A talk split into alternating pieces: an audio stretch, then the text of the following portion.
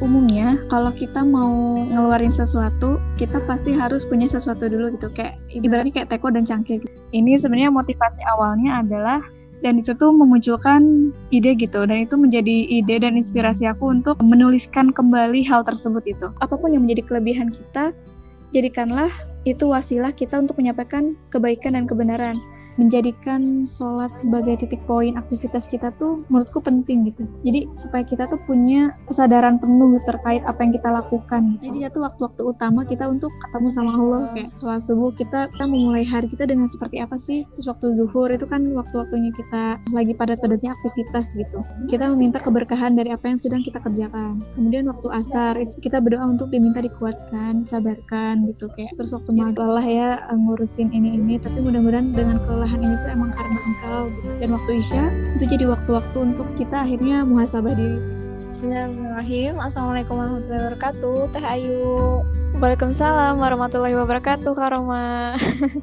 Nah, sebelum lebih lanjut lagi, kita kepoin Teh Ayunya. Mungkin boleh kenalan dulu Teh kabar-kabarnya nih, kabar Teh Ayu kayak gimana sekarang? Bismillah. Uh, perkenalkan, aku namaku Ayu Saraswati. Biasa dipanggil Ayu atau sebagian orang manggil Saras juga gitu. Alhamdulillah uh, untuk saat ini kabarnya baik gitu. Merasa lebih apa lebih enakan aja badannya dibandingkan sebelum-sebelumnya gitu. Alhamdulillah. Alhamdulillah. Nah kalau boleh tahu kesibukannya lagi apa nih teh? Kesibukan ya? Uh, kemarin-kemarin baru ini kemarin banget baru selesai ngurusin ini mentor akademi yang di Salman untuk membentuk mentor-mentor baru nih buat para alumni SSC nanti SSC 27 terus uh, lagi ini juga lagi ngegarap proyek bareng temen uh, proyek merchandise gitu sama temen. Terus apa ya lagi nyiapin juga buat ini buat Spektra buat Spektra 6 nanti di Salman. Sama lagi ngejain proyek angkatan dari beasiswa aktivis Salma itu mungkin ya lagi banyak banget. Bukan ada Ayu. Nah Teh Ayu ini kalau kita kepoin Instagramnya Teh Ayu ini rajin banget bikin konten. Terus nge-tweet nge-tweet juga suatu hal yang bermanfaat gitu ya Teh. Seorang konten kreator nah awal mula nih Teteh banyak inspirasi dari konten-konten Teteh di story Teteh sampai nge-tweet di Twitter Teteh awal mulanya sebenarnya kalau disebut konten kreator bisa disebut konten kreator nggak ya? Soalnya emang seneng apa ya lagi belajar lagi belajar bikin konten sebenarnya. Ini sebenarnya motivasi awalnya adalah karena aku merasa ada apa ya ada banyak insight yang aku dapetin gitu. Dari temen dari obrolan aku sama teman-teman dari majelis ilmu yang aku datengin dari buku yang aku baca dari tontonan yang aku tonton kemudian dari hal-hal yang aku perhatikan di sekitar. Dan itu tuh memunculkan ide gitu. Dan itu menjadi ide dan inspirasi aku untuk menuliskan kembali hal tersebut itu. Sebenarnya kan awalnya kalau ya aku di Instagram cuman apa ya kayak seneng moto gitu orangnya. Seneng moto walaupun ya mungkin eh, nggak uh, terlalu bagus bagus banget gitu ya. Cuman seneng moto ngedit terus uh, dibikin caption gitu dan yang unik kalau misalkan bikin tulisan uh, aku termasuk orang yang impulsif gitu maksudnya impulsif tuh kayak aku nggak terlalu merencanakan tulisan tuh kayak kerangkanya kayak gimana, terus bikin dulu di notes atau uh, nulis dulu di buku. Tapi aku langsung nulis di caption Instagramnya gitu di kolom captionnya. Jadi kayak ada foto nih satu misal satu fotonya tentang buku terus tiba-tiba udah ada udah ada apa ya udah terlintas di pikiran tuh mau nulis apa gitu jadi kayak tinggal dituangkan aja gitu. Karena aku selalu ngerasa kepalaku tuh penuh gitu dan selalu ada yang bisa dituangkan gitu. Jadi kalau misalkan nengok dari dari ini ya dari hasil transmapping juga kan uh, bakat tertinggi aku yang paling pertama tuh ideation. Ya maksudnya orangnya uh, punya banyak ide gitu dan nggak pernah kehabisan ide. Nah ini kan sebuah apa ya sebuah kelebihan dan anugerah yang lokasi gitu ya terhadap diri aku yang akhirnya gimana nih cara untuk memanfaatkan hal tersebut. Nah, mungkin salah satunya untuk memanfaatkan uh, bakat ideation tersebut adalah aku berusaha untuk menuangkan ide-ide yang ada di kepalaku ke dalam tulisan. Kalau dulu kan cuman awalnya bentuk foto tulisan gitu. Tapi lama kelamaan aku menemukan uh, sebuah apa ya, sebuah hobi yang pengen di pengen digarap lagi gitu, yaitu hobi ngegambar Nah dari hobi ngegambar ini tuh jadinya gambar tuh nggak cuman sekedar gambar gitu pengennya, tapi aku ngegambar sesuatu yang ada uh, isinya gitu. Jadi nggak cuman kayak fan fiction atau misalnya apa ya nggak sekedar gambar yang isinya kayak cuman iseng-iseng doang gitu, tapi ngegambar yang itu tuh ada makna di balik itu atau ada uh, tulisan yang mendukung gambar tersebut gitu.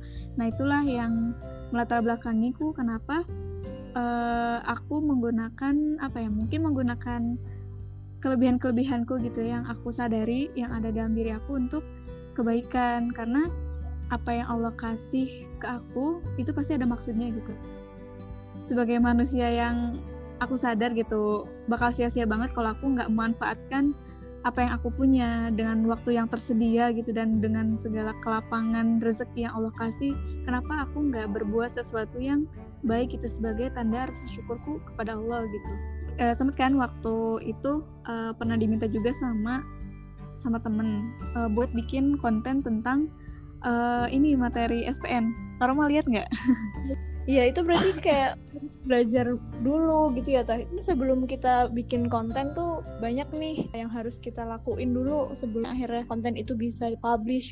Uh, umumnya kalau kita mau ngeluarin sesuatu, kita pasti harus punya sesuatu dulu gitu. Kayak ibaratnya kayak teko dan cangkir gitu. Kalau misalkan tekonya nggak ada isinya, ya kita nggak bisa nuang apa-apa kan ke cangkirnya. Tapi ketika teko itu ada isinya kita bisa nuang uh, apa pun ke cangkirnya. Kalau tekonya isi susu pasti yang keluar susu juga. Kalau tekonya isi air putih yang keluar bakal air putih juga. Dan kalau yang uh, di dalamnya itu kopi pasti keluarnya kopi juga. Sekarang kita tentuin dulu sebenarnya konten kita itu audiensnya mau siapa target audiensnya mau siapa? Apakah seusia kita yang pas dewasa muda ataukah teman-teman yang usianya di bawah kita atau yang lingkungannya yang cenderung ya udah paham gitu ya lingkungan aktivis kah atau lingkungan yang yang Islamnya sudah oke okay gitu atau yang teman-teman yang masih berjuang kayak masih hijrah atau yang belum mau hijrah gitu. Ini ada apa ya kayak segmen-segmen tertentu gitu. Nah di sini kita perlu nentuin dulu segmen kita mau apa dan mau di mana. Nah kalau aku pribadi uh, aku ngadain survei dulu gitu. Aku ngeliat kan uh, Instagramku tuh udah diubah jadi mode Instagram bisnis gitu. Kalau kita pindah ke mode Instagram bisnis kita tuh bisa lihat uh, rentang usia follower kita itu berapa. Terus dia domisilinya mana aja. Kemudian berapa orang yang sering ngelihat profil kita. Terus uh, seberapa apa ya seberapa banyak sih reach dari postingan yang kita ya yang kita posting sebelum-sebelumnya berapa orang nge-save, berapa orang yang eh berapa orang yang nge-share balik, berapa orang yang komen, berapa orang yang like gitu ya. Dan jangkauannya gitu tuh kelihatan. Nah, dengan itu aku jadi nemuin kan oh ternyata rata-rata followerku tuh usianya 20 eh 18 sampai uh, 20 20-an akhir gitu. Maksudnya kayak dewasa muda gitu ya, masih kayak sebayaan sama aku. Jadi akhirnya konten-konten yang keluar dari aku ya yang relate sama kehidupan aku dan kehidupan orang-orang seusiaku gitu, Rom kalau awal-awal kan aku sering banget nulis tentang kayak secara nggak sadar ya tentang kesehatan mental, terus tentang pencarian jati diri, tentang uh, mungkin tentang persiapan pernikahan. Walaupun aku sendiri belum ini ya belum belum nikah, tapi nggak ada salahnya aku belajar hal tersebut. Nah, jadi apa ya setelah menentukan audien kita tuh perlu apa ya memetakan masalah atau mengetahui kira-kira topik apa aja sih yang bisa kita bawakan uh, ke ya ke audiens kita nanti gitu. Nah setelah kita tahu topik-topiknya, kita ngelis topik-topiknya. Nah sekarang waktunya untuk kita uh, ngumpulin dulu apa ya ngumpulin dulu bahannya. Kalau misalkan kan tadi aku bilang aku selalu punya ide nih. Nah tapi akan apa ya akan terasa kosong kalau ide tersebut tuh gak dikasih makan dulu gitu. Kayak misalnya aku punya ide, oh aku mau bikin konten tentang uh, tentang kesehatan mental nih. Nah tapi sebelumnya aku nggak nggak nggak tahu kesehatan mental itu apa aja, terus gimana orang mengalaminya dan hal lainnya. Nah di situ aku perlu belajar dulu, perlu baca-baca dulu, perlu uh, membekali diri dulu gitu, terus memahami. Mungkin aku diskusi sama teman-teman, mungkin aku nonton video, terus hal-hal yang berkaitan dengan topik tersebut gitu. Nah baru dari situ kita keluarkan kontennya dengan cara-cara yang bisa kita apa ya cara-cara yang bisa kita lakukan kalau misalkan kayak ada teman-teman yang lebih sukanya ngomong nge-podcast kayak gini ya ya berarti ya omongin aja lewat podcast gitu karena mungkin kelebihannya di bagian komunikasi atau di bagian uh, bicara ya pembicaraannya gitu yang bagus gitu. Nah ada orang yang lebih senang ke visual makanya orang-orang sekarang ada yang lebih banyak bikin microblog gitu microblog terus bikin uh, kayak komik juga bikin terus bikin uh, konten visual yang lainnya gitu yang ya seperti yang biasa aku lakukan kemarin-kemarin gitu. Aku bikin gambar terus uh, ada captionnya terus ada apa ya, ada tulisan-tulisannya yang uh, berisi topik tersebut. Dan kalau mau lebih relate itu kadang ya aku pribadi berpendapat kadang mungkin kita perlu apa ya perlu melibatkan uh, sedikit kisah kita yang mungkin bisa dibagikan ke orang lain. Semisal uh, kalau aku pribadi waktu dulu karena aku berhasil survive gitu ya dari perasaan apa ya aku tidak apa ya tidak mau self diagnosis juga sih tapi waktu itu sempat apa ya sempat menunjukkan gejala-gejala kayak orang depresi gitu ya maksudnya kayak mau depresi gitu karena ya persoalan kuliah gitu ya, waktu aku masih di ITB. Hmm. Nah tapi uh, ketika sekarang aku berhasil melalui fase itu, fase-fase masa sulit gitu ya, masa sulit aku ketika di ITB itu menjadi sebuah apa ya, sebuah bahan apa ya, sebuah bahan bakar buat aku untuk nyampein hal yang sama dan kayak gimana sih caranya aku bisa survive dengan kondisi sesulit itu. Dan mudah-mudahan barangkali ada teman-teman yang memerlukan apa ya istilahnya memerlukan topik tersebut atau memerlukan nasihat atau hikmah yang kira-kira bisa didapatkan dari ceritaku gitu. Jadi dari situ aku membuat konten juga kan. Jadi kontennya nggak cuman yang sebatas teori aja gitu tapi melibatkan ya kehidupan uh, pribadi yang uh, bisa dibagikan itu yang sekiranya itu bukan aib atau bukan sesuatu yang yang nggak boleh publik tahu. Jadi kayak pastikan hal-hal yang kita bagikan ini orang lain boleh tahu dan dengan tujuan untuk diambil pelajarannya. Gitu sih Rom. Berarti kita butuh belajar dulu gitu ya teh. Butuh ngorelasiin sama kehidupan kita yang sesuai nih sama pasar kita sama umur yang kira-kira ngelihat postingan kita kayak gitu. Masya Allah banget tadi ilmunya. Buat konten nih yang nah Teh Ayu nih tadi udah sempet cerita ya punya hobi fotografi nih. Wah masya allah. Terus sampai sekarang ya masih part time gitu buat jasa foto. Apakah sempet waktunya sampai harus part time kayak gitu? Padahal ya kuliah kayak apa sih? Pasti kan banyak yang kerjaannya dan lain-lain. Itu gimana sih hmm. awalnya sebenarnya dimulai dari tahun 2018 jadi awalnya kan waktu aku kuliah di ITB kan aku dapat bidik di sini. Yeah. tapi ketika aku sekarang kuliah di UPI aku nggak dapet beasiswa apa pun. Terus uh, dapat dapat apa dapat UKT yang lumayan gitu. Terus di situ tuh aku mulai mikir gimana caranya aku bisa menghasilkan uang sendiri dan tidak menyusahkan orang tua. Jadi lebih ke apa ya motivasi finansial sih sebenarnya motivasi finansial. Kayak gimana caranya? Aku punya penghasilan terus aku bisa aku nggak perlu minta uang ke orang tua untuk kebutuhan pribadiku atau kayak aku pengen jajan tuh yang nggak usah minta gitu ya. Aku punya uang sendiri gitu. Motivasinya awalnya kayak gitu. Terus mikir nah gimana caranya supaya uh, aku punya eh punya penghasilan sendiri nah aku berpikirnya aku pengen uh, mendapatkan penghasilan dari sesuatu yang aku suka gitu. Nah hmm. akhirnya waktu itu kan uh, sering ini juga ya sering sering komunikasian sama kakak tingkat yang di biologi ITB 2014 waktu itu. Masih sering kontakan gitu.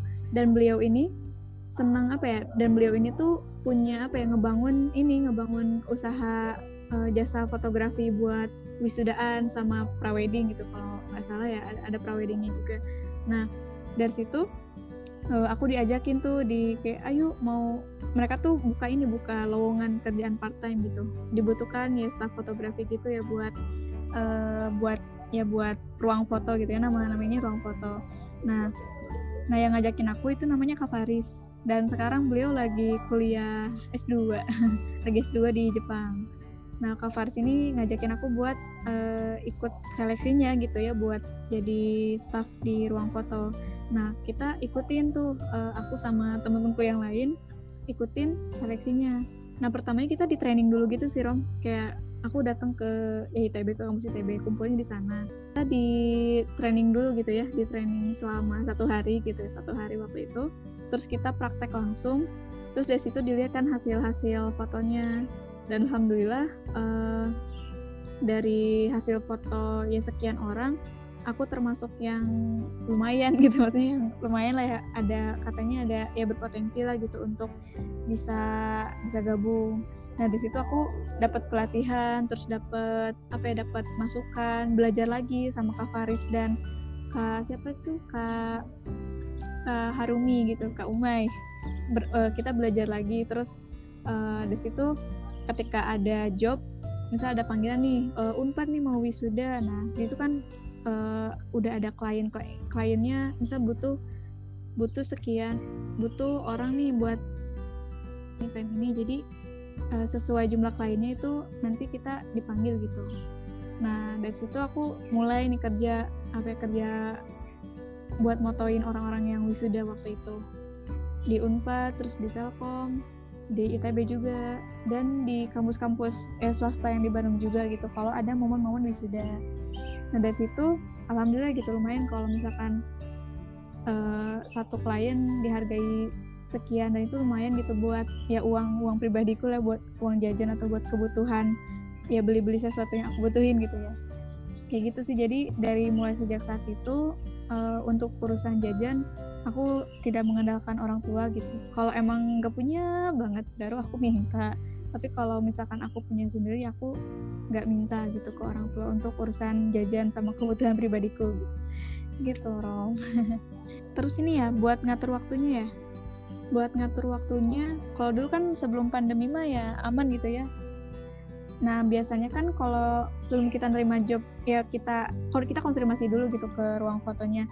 Misal nih ada siapa yang bisa di tanggal segini di unpad gitu. Terus kita input nama gitu. Kalau bisa di tanggal segitu. Jadi ketika udah rilis tanggalnya di situ aku bisa lihat apakah aku lowong nggak di tanggal segitu gitu.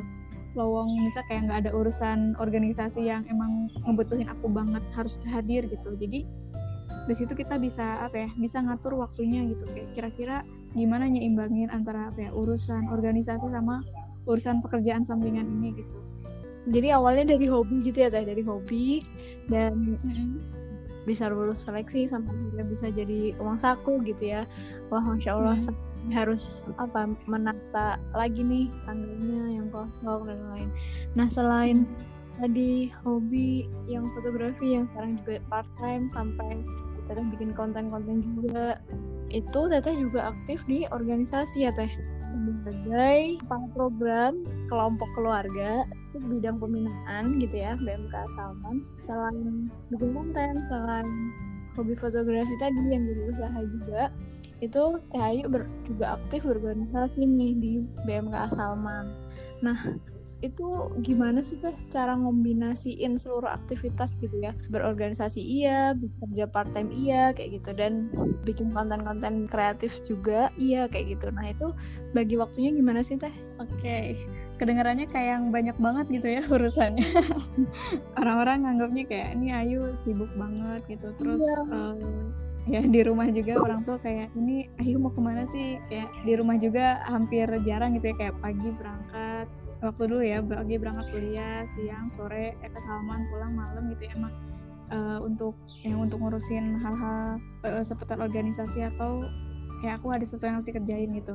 Caranya emang waktunya sebenarnya masih apa ya, ya masih PR jadi sebenarnya pengaturan waktuku tuh udah bener atau enggak?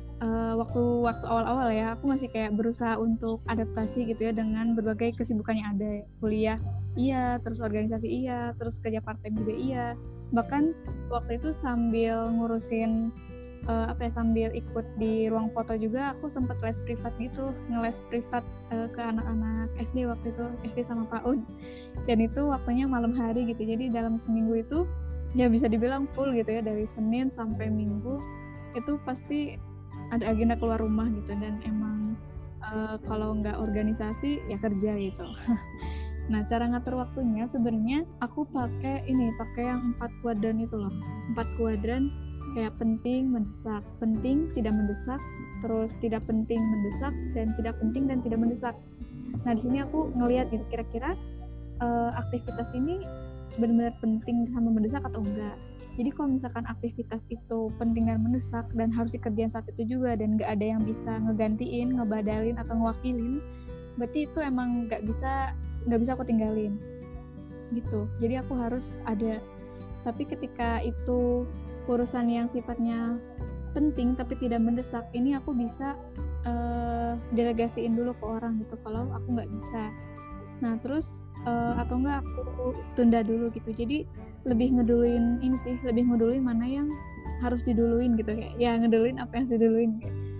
Nah terus lebih ke ini juga kira-kira aktivitas mana yang sebisa mungkin itu tidak apa ya tidak merugikan banyak orang gitu ketika aku nggak datang. Jadi aku berusaha untuk uh, menunaikan menunaikan kewajibanku sebaik mungkin gitu. Walaupun ya efeknya kadang ngerasa capek banget gitu ya badan. Tapi di antara capek bangetnya badan itu tuh aku ngerasa senang gitu. Aku ngerasa senang aku ngerasa tenang dan ngerasa nggak masalah dengan hal itu kayak ketika kita yakin gitu apa yang kita kerjakan ini untuk kebaikan ya jalanin aja gitu kayak Bismillah gitu kayak niatin apa yang kita lakukan ini tuh emang dalam rangka ya taat kepada Allah gitu. Kayak aku dengan kerja sebagai fotografer di ruang foto terus motoin orang wisuda ini niatnya kan berarti membahagiakan orang kayak gimana sih cara kita merekam momen bahagia orang itu dengan baik gitu. Dan pasti kan yang namanya foto tuh dia tuh bakal selalu terkenang gitu bakal selalu ada. Jadi sebisa mungkin kita tuh membuat momen yang baik untuk klien kita gitu.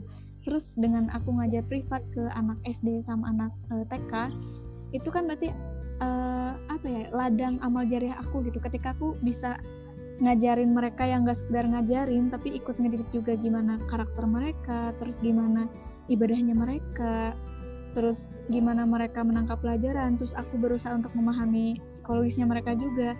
Itu jadi apa ya jadi jadi feedback tersendiri gitu buat aku kayak ya aku suatu hari nanti bakal punya anak gitu. Aku pasti bakal jadi seorang pendidik juga gitu di rumah. Jadi ini kayak anggap aja ini aku latihan gitu buat aku uh, ngedidik anak aku nanti.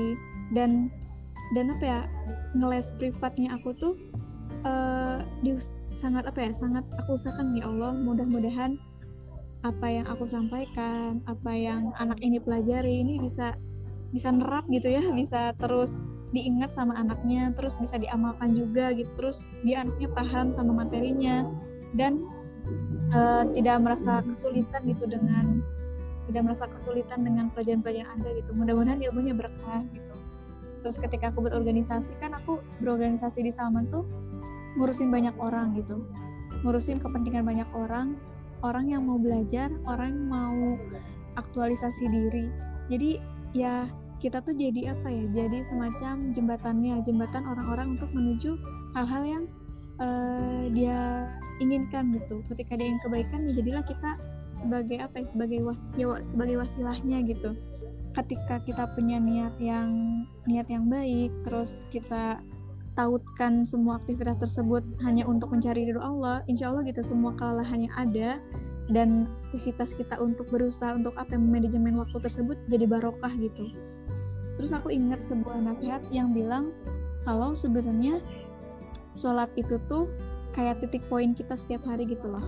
Jadi itu waktu-waktu utama kita untuk ketemu sama Allah kayak uh, sholat subuh kita mikir gitu gimana kita apa ya kita memulai hari kita dengan seperti apa sih? Uh, dengan munajat yang seperti apa gitu kepada Allah. Terus waktu zuhur itu kan waktu-waktunya kita uh, lagi padat-padatnya aktivitas gitu. Terus kita meminta keberkahan dari apa yang sedang kita kerjakan. Kemudian waktu asar itu sudah mau apa ya sudah mau menjelang terbenam gitu ya matahari kita udah udah masih mau menuju akhir kita apa ya, beraktivitas kita berdoa untuk diminta dikuatkan sadarkan gitu. Kayak nyerita aja ke Allah kita habis ngapain aja gitu uh, siang hari ini tadi. Terus waktu maghrib perpindahan dari siang dan malam kita ketemu lagi sama Allah kita ngobrol aja.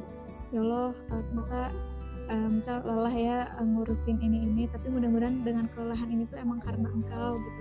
Jadi kayak apa ya kayak ketemu Allah tuh kayak kayak kita punya teman cerita aja gitu. Kayak ngobrol ngobrol ngobrolin kesulitan kita ngobrolin masalah kita kita nyampein harapan kita sama Allah.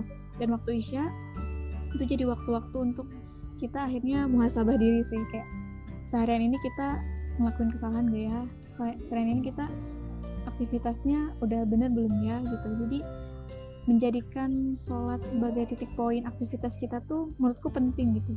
Jadi supaya kita tuh punya kesadaran penuh terkait apa yang kita lakukan gitu. ya berdasarkan kuadrat empat kuadran tadi terus berdasarkan titik poin sholat tadi sampai saat ini pun aku masih berusaha untuk belajar uh, apa ya, belajar konsisten dengan jadwal yang aku tetapkan terus memanage prioritas dan uh, dan lain-lainnya gitu gitu Rom. Hmm, kalau halang, halang rintangnya nih teh, oh banyak banget aktivitasnya ngeles privat juga ya ternyata. Halangannya gitu ya Rom. Kayak aku termasuk orang yang gampang apa ya, gampang kelelahan kalau terlalu banyak aktivitas ketemu orang gitu.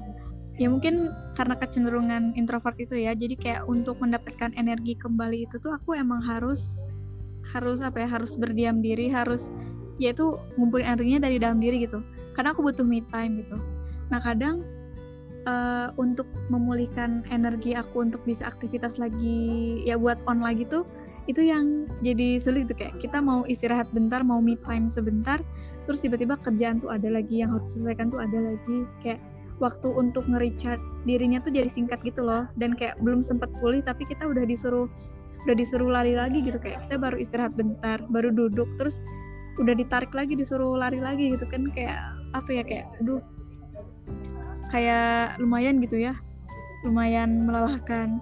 Tapi ini tantangannya emang ketika kita apa ya kita ketika kita memutuskan untuk menerima suatu amanah berarti kita harus konsekuen kan sama amanah tersebut.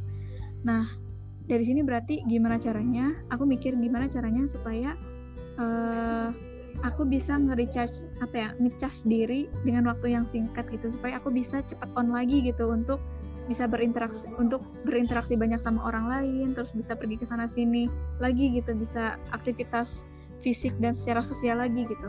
Nah ini biasanya yang ngeganggu aku jadi kejam tidurnya gitu kayak karena baru pulang malam akhirnya aku merasa butuh aduh aku butuh me time gitu butuh apa ya butuh nge-recharge diri. Nah itu nge-recharge dirinya aku tuh yaitu dengan nulis dengan gambar dengan baca buku. Nah kebanyakan tuh emang nulis sih kayak menyalurkan apa yang aku rasain apa yang aku pikirin hari itu. Melalui uh, tulisan gitu. Makanya itulah yang yang akhirnya ya sekalian bikin konten gitu loh. Kayak oh uh, eh, self healingnya aku tuh nulis gitu. Jadi aku sadar kalau misalkan aku lagi ngerasa ada masalah lagi ngerasa kesulitan lagi ngerasa gelisah lagi ngerasa sedih lagi ngerasa seneng juga bahkan aku perlu nulisin hal itu untuk apa ya? Untuk healing lagi gitu untuk healing diriku gitu. Jadi ya halangannya palingnya jadi jadwal tidurnya jadi agak berantakan gitu. Kayak nggak apa ya nggak nggak pola tidurnya nggak nggak teratur gitu. Pola tidurnya teratur. Terus itu yang mengakibatkan kalau bangun-bangun tuh kadang suka masih pegel-pegel gitu. Kayak ah berarti ini aku kurang olahraga nih. Kayak makanya perlu apa ya perlu backupan hal tersebut dan gimana caranya aku menyeimbangkan waktu ya kesibukan aku di luar rumah dengan kesibukan di rumah gitu. Karena kan di rumah aku sebagai anak perempuan juga perlu apa ya perlu ada kewajiban lah ya? Ada kewajiban untuk ikut apa ya untuk bantu beres-beres rumah untuk nyuci piring untuk nyuci baju untuk ngasih makan kucing. Karena kucingku banyak banget. Jadi uh, apa ya perlu keseimbangan di antara kedua hal tersebut itu antara aktivitas uh, aktivitas jama'i dengan aktivitas pribadi gitu. Itu palingnya yang jadi halangannya Rome iya nah kalau kalau pribadi mengisi waktu dulu tuh seringnya ya emang banyak kegiatan sebenarnya. Supaya lupa gitu. Kalau dulu kan karena pernah ya teh? Daripada mikirin suka sama orang itu atau mikirin apa ya dia mungkin nggak suka juga gitu sama kita. Kadang Karoma tuh mengalih kegiatan Karoma dengan ya udah penuh-penuhin aja sibuk-sibukin aja kayak gitu kan. Nah kalau menurut Teteh gimana sih uh, cara kita biar produktif kayak gitu seperti Teteh mudah-mudahan itu jadi doa ya. Doa kalau aku beneran produktif pertama-tama kita perlu bedain dulu gitu ya antara produktif sama sibuk gitu. Karena kan orang apa ya kadang orang suka menganggap sibuk itu adalah produktif gitu. Orang sibuk belum tentu produktif tapi orang produktif ya barangkali dia sibuk gitu. Nah jadi yang namanya produktif itu nggak harus selalu menghasilkan gitu. Kayak kita tuh nganggap orang produktif berarti harus menghasilkan karya terus harus konten terus harus ya harus ada sesuatu yang dikeluarin gitu. Padahal bisa jadi aktivitas kita ketika kita istirahat, ketika kita makan, ketika kita tidur, itu bisa menjadi aktivitas yang produktif gitu ketika kita niatin aktivitas tersebut untuk ngecas diri kita gitu. Kayak misalnya kita capek ya bukan berarti kita harus terus-terusan ngonten gitu harus terus-terusan uh, keluar rumah untuk ngurusin ya urusan organisasi atau kerja tapi istirahatnya kita tuh bisa jadi produktif gitu. Jadi paling uh, kalau apa ya kalau misalkan emang emang disebut produktif kayak aku lebih belajar untuk uh, apa ya belajar untuk istirahat secukupnya bekerja seperlunya. Gitu kayak aku nggak mau sampai ngeporsir badan sampai bikin aku sakit. Karena itu efeknya bakal uh, nanti aku nggak bisa mengerjakan tugas-tugas ya aman-aman di organ organisasiku dengan baik. Jadi sebisa mungkin uh, istirahatnya aku tidurnya aku makannya aku tuh ini jadi sebuah apa ya sebuah sebuah aktivitas yang menunjang produktivitas gitu.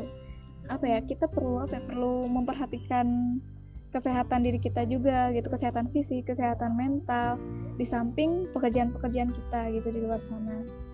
Kalau misalkan kita punya suatu apa ya kita uh, belajar ya baik itu di majelis ilmu yang di luar perkuliahan ataupun ya ataupun ya di perkuliahan itu sendiri cobalah untuk apa ya melakukan sesuatu sekecil apa pun itu gitu. Ketika kita punya pengetahuan ketika kita punya ilmu sampaikanlah gitu. Balagul ani walau ayah. Jadi sampaikanlah walau satu ayat. Nah di sini apa ya berarti uh, kita berusaha untuk menyampaikan suatu kebaikan dengan apa yang kita bisa gitu. Kalau teman-teman kelebihannya tadi kelebihannya ada di komunikasi di ngomong gitu yang ngomongnya bagus. Nah berarti boleh teman-teman membuat podcast untuk menyampaikan uh, hikmah ilmu tersebut gitu. Kalau teman-teman senang gambar nah maka bikinlah konten yang apa ya konten gambar yang uh, islami gitu yang emang membawa nilai Islam gitu di dalamnya. Kalau teman-teman senang senang menulis maka jadilah penulis yang membawa nilai Islam juga di dalamnya. Jadi apa pun yang menjadi kelebihan kita jadikanlah itu wasilah kita untuk menyampaikan kebaikan dan kebenaran. Karena ingat gitu sebagai muslim sebagai konsekuensi dari la ilaha illallah itu adalah kita punya kewajiban untuk berdakwah gitu. Nah dengan teman-teman bikin apa dengan teman-teman bikin konten nah jadikanlah itu sebagai sarana dakwah teman-teman gitu. Ketika teman-teman punya media sosial berapapun followersnya buatlah konten yang bisa uh, bermanfaat untuk orang lain gitu. Kalaupun orang lain tidak merasakan manfaatnya minimal kita sendiri merasakannya gitu. Kita merasakannya bisa jadi mungkin gak hari ini tapi besok atau lusa atau kemudian itu menjadi reminder lagi gitu buat diri kita. Jadi lakukan uh, hal dari hal-hal yang kecil lakukan dari yang kita bisa dan lakukan sekarang juga gitu. Karena mumpung kita masih ada usia kita nggak ada jaminan gitu kita bakal sampai kapan gitu kita bakal dikasih usia sama Allah jadi lakukan sekarang juga kebaikan tersebut gitu jangan jangan sampai apa ya jangan sampai uh, kecolongan waktu atau kita kehabisan waktu untuk melakukan kebaikan. Insya Allah, Insya Allah, Teh. Terima kasih ya, Teh. Iya, siap Kak Roma. Sama-sama makasih ya untuk kesempatan berbaginya. Kak Roma, makasih kamu udah berbagi banyak hal gitu ya teman-teman dan semoga bisa bermanfaat juga buat teman-teman yang dengerin kayak gitu Amin, Allahumma amin. Assalamualaikum warahmatullahi wabarakatuh. Waalaikumsalam warahmatullahi wabarakatuh. Mohon maaf ya kalau ada salah-salah kata. Makasih udah dengerin. Makasih ya, Pak. Iya, makasih juga Kak Roma.